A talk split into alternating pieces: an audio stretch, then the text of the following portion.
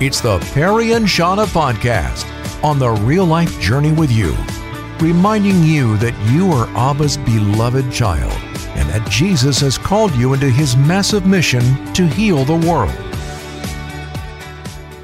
I don't know about you, but I definitely want to improve my prayer life. And so let's talk about it. We are talking with Ryan Skoog. He's an entrepreneur starting Fly for Good, Volunteer Card, Yonder Travel Insurance, and the nonprofit venture.org, which helps people like me and you do tough things and help people in tough places around the world.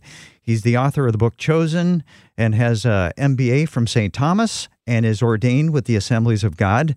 And somehow he got to marry Rachel and they love adventuring together with their two ginger headed kids, Colin and Sydney, a real American family. And uh, Ryan is the co author of a brand new book. It's coming out in January called Lead with Prayer The Spiritual Habits of World Changing Leaders. And a book is a labor of love. and so, first yeah. of all, it's so good to have you with us, Ryan. Thanks for getting up early yeah. and, and spending some time oh. with us excited to do this. This is awesome. Yeah, it's so fun to do radio. We're, and we're thrilled to have this conversation with you because, you know, writing a book, let's just say, first of all, it's a labor of love. And so I'm guessing you weren't eating your oatmeal in the morning and just like had this random thought of, I think I'll write a book about prayer. I'm guessing there's a story there. What's the story? Yeah, yeah. This whole journey was it, it kind of started with a, three three things. One, I looked at my shelf and it was full of leadership books on how leaders lead, and I had no books on how leaders pray. Mm. And and at the same time, we work with the global church uh, venture. We work in some of the toughest places of the world where there's trafficking and and war, soldier, uh, war, war and child soldiering, all these things. And and I we started meeting these incredible heroes, and we wanted to find out you know what is behind your prayer or what, what is behind your leadership? And it wasn't a principle it was a prayer life. Mm. and i started getting on this journey. And so I, I, joined together with peter greer from hope international and cam a friend of mine who's uh, a part of john he runs john mark comer's ministry of practicing the way. And we thought let's get together and start interviewing people on what they're daily prayer life is like. And so we, we had over 100 hours of interviews, six different continents, uh, leaders whose leadership spans over 100 countries around the world. And we started wondering are there patterns and habits? Do intentional people who are intentional about prayer does the Lord lead them to similar prayer lives? And the the, the eureka was somebody in a, working in a refugee camp uh, uh, in the in a really difficult country, and we actually talked to a Christian billionaire who was mm. really intentional about their prayer life, and they their prayer lives looked the same. There's wow. these patterns that emerged, mm. and it seemed like that anybody that wanted to have an intentional prayer life as a leader, they started walking into the same patterns. The Holy Spirit was leading them, and so every chapter of the book is one of these patterns that we that emerged from all of our research into the, the lives of praying leaders. I don't know if you remember this old school story, but Vince Lombardi, the coach of the Green Bay Packers, you ever hear that name? Yeah, so I'm from Minnesota. I really don't know who you're talking about. I have blocked out of my minute. but anyway, there's this tale. I don't know if it's true. He came into the locker room. You know, the team hadn't done so well, and he said, "Gentlemen, this is a football." You know, yeah. holds up the football. Yeah. So, like, this is the football. What is prayer? What is prayer? What are we talking about?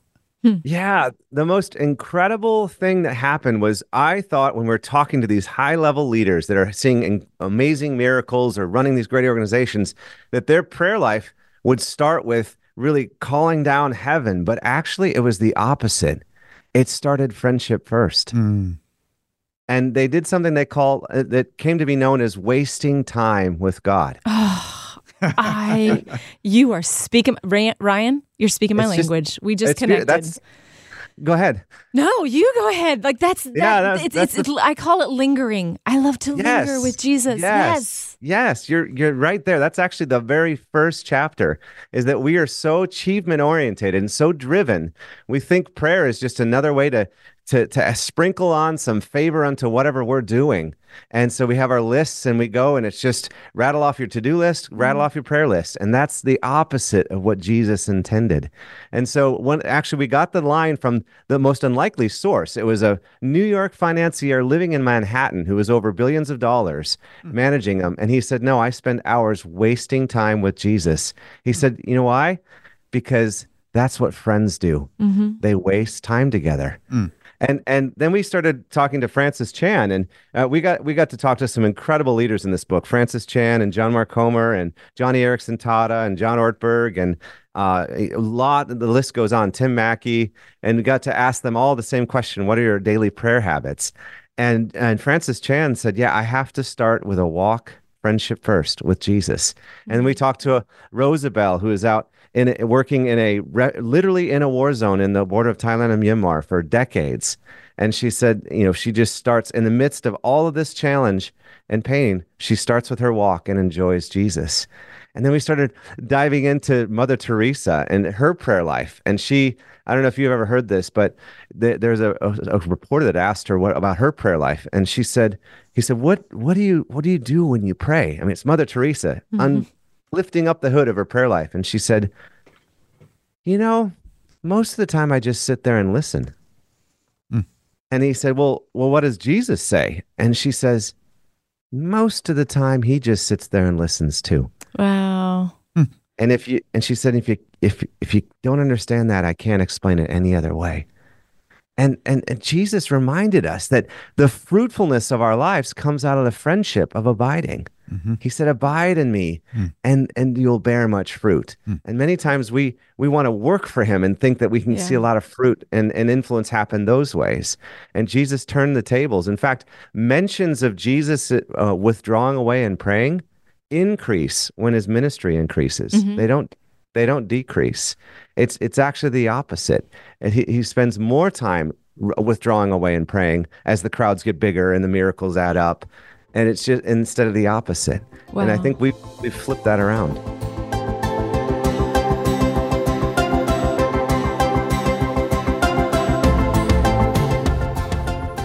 Yeah, we want to talk with you about this new book that's coming out in January, Lead with Prayer: The Spiritual Habits of World-Changing Leaders. And yeah, get to the filet mignon of this book. What is the meat of this book?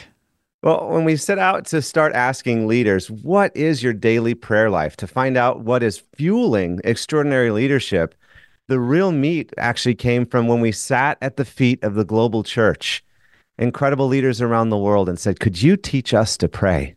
And we found out that when the global church says the word prayer and we say the word prayer, we're talking about two very different things. In fact, the first interview of the book was with Rosabelle She's been in a war zone for 35 years serving day mm. after day. And we asked her, she's a refugee, war refugee herself. And I asked her, Rosa, Mama Roosevelt, can you tell me about your life, er, well, your prayer life? And she she cares for about 5,000 children a day. So very busy person. And she said, oh, oh, Ryan, she said, when I was 18, I had no money, but I wanted to tithe. And I figured the only currency I had was my time. Mm. So I started praying two and a half hours a day, and I've been doing that for the past 35 years. Mm. And that was the very first interview of the book. And we thought, oh, we've got a lot to learn from mm-hmm. the global church. And she just glows with Jesus. And like the other folks we talked about, she just takes time, starts with friendship, a walk with Jesus, enjoying him, friendship first in the midst of all the challenges. And that was that that's one, just one of the many stories we've heard. I think that one of the things that the global church has that is so different for us here in the States is that we're our orientation is so like efficiency i need to get this done and and that mm. transfers into our time with jesus. I know that i i can get wrapped up in this. There are times when i sit down to be with the lord and i'm like okay god i've got you know i've got 30 minutes so what do you have for me? You know please speak to me. I want to hear from yeah. you. And it's like like I'm trying to rush God Almighty because I've got a mm. schedule mm. to keep rather than eh, just recognizing the privilege it is to just simply be in his presence and mm. and let happen whatever he wants to have happen instead of what yeah. I want to have happen. You you you can never understand what happens when you just give God a moment. Some, something I started doing was, as a result of this book, was on Sundays, I pray, but I don't ask God for anything. And I want to get used to the habit of being in his presence without asking. And, and I, it's not, and then I started gr- growing into learning, um, asking the Lord, what's your prayer list? Y- mm-hmm. You know mine. What, what's yours? What's on your heart? And there's times where he'll just share something and I'll just start crying and praying and it'll actually lead my life in a completely different direction just by giving him a moment to say, "Hey, what's on your what's on your heart? How can we be together as friends?" And that's why we love that concept of wasting time Mm. with Jesus, where that's what friends do. They just waste time with each other. Just spend time being with each other. And out of that the fruit will come, which is so powerful.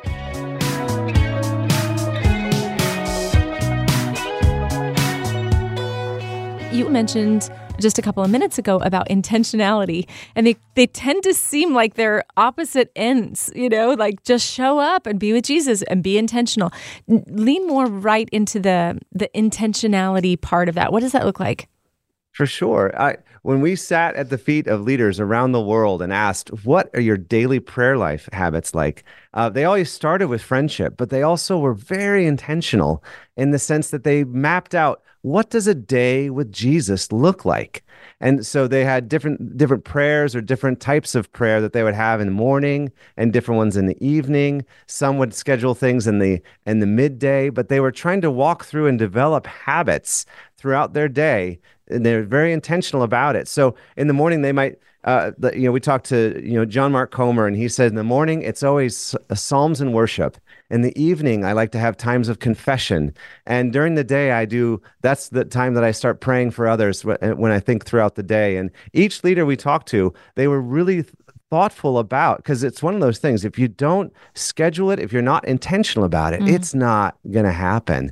And, and this is this is powerful stuff when you dive into really being intentional about prayer. In fact we saw some neuroscientists who weren't even believers have been actually finding out that prayer changes the your brain chemistry. So much so that 20 minutes of prayer for over 8 weeks uh, just in that that consistency, that intentionality changes your brain so much that it shows up on a brain scan, and the parts of your brain that are more open and compassionate and and and and, and joyful are expanding, and the parts that are anxious and fearful and closed off are actually shrinking. And you can see it on a brain scan how prayer changes you. It's a beautiful thing. And so that intentionality, almost like somebody where it talks about spiritual training and physical training, it's almost like the same intentionality of a workout. If you don't schedule it, it's not going to happen. It- Same idea with prayer. I'm hearing in all these different examples, pray without ceasing. Yes. Yes. In fact, do you, do you know that the church bell tower was invented by one of the popes in 605 AD to help remind people to pray throughout the day? And so we encourage people. We found all the leaders we talked to, they have bell towers in their day that remind Wow. them to stop and pray. Okay, so Ryan, somebody's listening right now and they're thinking, man, this is just, this seems like prayer 400, like a 400 level class. Mm-hmm. How do they, how do they take the first step in? Beautiful. I, I always encourage people grab some Psalms like Psalm 63 or Psalm 23 or Psalm 91 and slow down and just start praying the Psalm as if it's your own prayer hmm. to the Lord. And the Psalms are God's way to teach us to pray by praying. Hmm. And as we pray out the Psalms, that language, that, that and there's everything in the Psalms on how to pray, from from confession to pouring your heart out to intercession to all of it. It's all there. And so I encourage people. That's the the first starting point. And we also created uh, some cards if, that can help people. Uh, we partner with the Echo Prayer app to have uh, some guided prayers to help someone who's never really entered into the world of prayer. And you can use that for free on the Echo Prayer app. It's part of the, the, the suite of tools that we created with leadwithprayer.com, our website for the book. Tell us about a story of how one person's prayer impacted generations to come. Yeah, we. I was talking with one of the leaders, uh, Mark Batterson, who actually was written on prayer, and he said, you know, the craziest thing is that he started looking at his grandfather's journal and saw a bunch of prayers that his grandfather prayed that he was living out in his own life, Oh, and this idea of prayer lasting generations, and it, it it reminded me of this one of the greatest stories I've ever heard in Christendom was a friend who went on a mission trip once to. Uh, they were going to take stones from a Russian gulag Mm-hmm. and and actually take those stones and build a, ch- a new church with it and just a beautifully redemptive story and while they were taking the stones out they saw a little canister that was in one of the stones of the gulag and so they pulled the canister out and inside the canister was a note and they took it to their the the, the pastor host, and he read it and he started bawling. And the note said, "We are a group of Christians who are being forced to take the stones of our church and turn it into our own prison." Mm. But we have prayed and asked God that one day these stones would once again be used to build a church. Mm.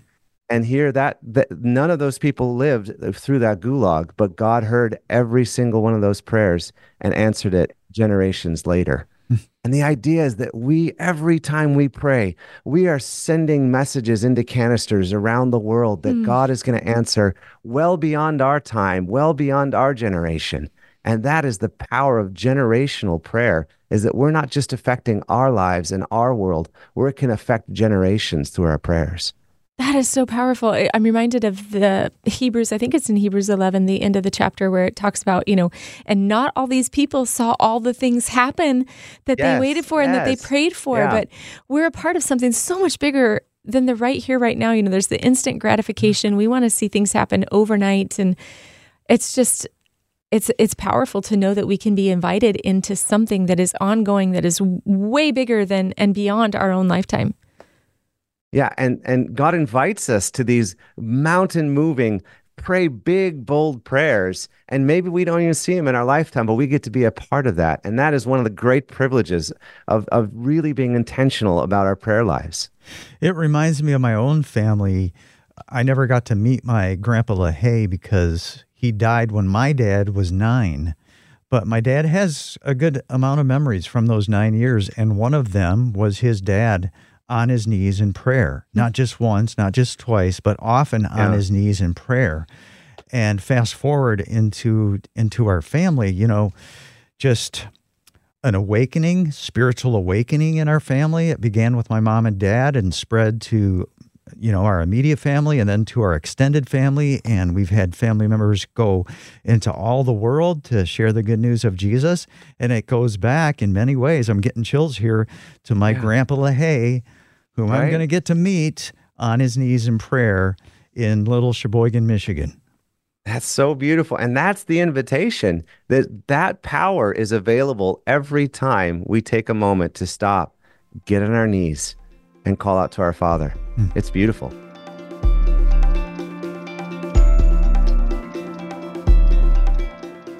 as you interviewed people like Joni Eareckson Tada, you know, and you're talking about prayer, and some of the people that you interviewed had experienced some really, really dark moments and hard things. What did you learn about prayer and suffering? And and what does the book say about prayer and suffering? Yeah, that was one of the one of the most powerful insights when we sat down with leaders around the world and asked about their prayer life. Inevitably, they all came to a moment we call it carpet time, hmm. when they were just on their face before mm. God because it was just so much. And and there's this beautiful moment in Psalm 23 I never saw before where it starts in third person and it switches to first person. It starts saying, The Lord is my shepherd. He makes me walk in green pastures. He lays me down. And then it switches and it says, Though I walk through the valley of the mm. shadow of death, I will fear no evil because you are with me. Your rod, your comfort, you prepare a table. And it seems that every leader we talked to, when they had a really difficult time and they had carpet time, they were able to lay on their face before God. It went from the Lord to you, Jesus, met me there. And that's the power of, of this the praying through tough times. Every every leader had these beautiful stories of how Jesus came to him. And my my story was I, I run uh, travel companies, and uh, we during COVID we went from selling fifteen hundred tickets a day to one ticket a day in three weeks Oh my, my goodness. and and it, it- you know there's no there's no class on MBA on how to do that. And it was so difficult. We had to lay off literally uh, over 100 people. And it was one of the toughest things I've ever been through. Lost our life savings all of this. And at the same time my daughter started having nightmares every night that were so intense. She would wake up actually uh, throwing up and and crying. And they were you know had related to a lot of the girls that we've been rescuing and trafficking over in Nepal and so my my she would be waking up saying, "Daddy, make him stop, make mm. him stop." And I spent night after night. I said I just got used to the smell of my carpet, laying on my face mm. in front of her door, praying night after night. And then it was a Monday, and we showed up, and we did not have payroll for Friday. And I thought, this is it. We've been, burned through our life savings. We have we, we don't have anything else. There's nothing. And I just went, I got away with God, and just cried like I've never cried before in my adult life. And at that moment, I've never had this happen before, but I closed my eyes and I saw a picture of Jesus, and he was crying. Mm. And I heard a voice said, Ryan, you've never cried alone. You've never cried alone. And in that moment, I I should have been, you know, the most one of the most stressful moments of my life, but the love of God was so overwhelming. It was like that didn't even matter at that moment. And I saw this picture of the love of Jesus who was, and I, I realized he was no one's cried alone ever. Jesus, the love of God is the such that he would cry with everyone who's cried. And we had an amazing prayer time that night with my daughter and took communion and sh- for the mm-hmm. first time in 3 months no nightmares. Wow. And and we took communion we started taking communion every night as a family a practice. And then we were able to get a bridge loan and and I can say actually today we're ending up 2023 is our best year ever in our company history. Wow. So Jesus met us in that moment in a beautiful way. And I'd almost say that I actually say this it was worth going through that struggle to have that moment with Jesus. Wow. That's a Holy Spirit moment. And, you know, you are a man of the Holy Spirit, Ryan. I mean, we, we catch that right away. And I'm just, I'm thinking of a person suffering right now and is listening to our conversation and, and just that Yeah. you would, you would pray, you know, as the Holy Spirit leads you for, for that Sure. person who's, who's just in, in the dark. Jesus, thank you for being here. You've been here this whole time. And we haven't even been aware. Lord Jesus, make us more aware that you are so real. You are so close. And you are the God who cries with us. And I pray for all those who are struggling right now in those carpet time moments, in those tough times, saying, Where are you? God, I ask that you would show and shower your love in such a real way right now. And sometimes you answer in a miracle, but sometimes, God, you answer just with a moment in your presence that mm-hmm. changes everything. And I ask Jesus that for everyone who's struggling right now, you would meet them right now where they're at and show them that you're crying with them, you're sitting with them, you are with them. And I pray, Jesus, that you would lift our faith and lift our eyes to know that you're the God that not only meets us in those times that but can walk us up with us through those those challenges.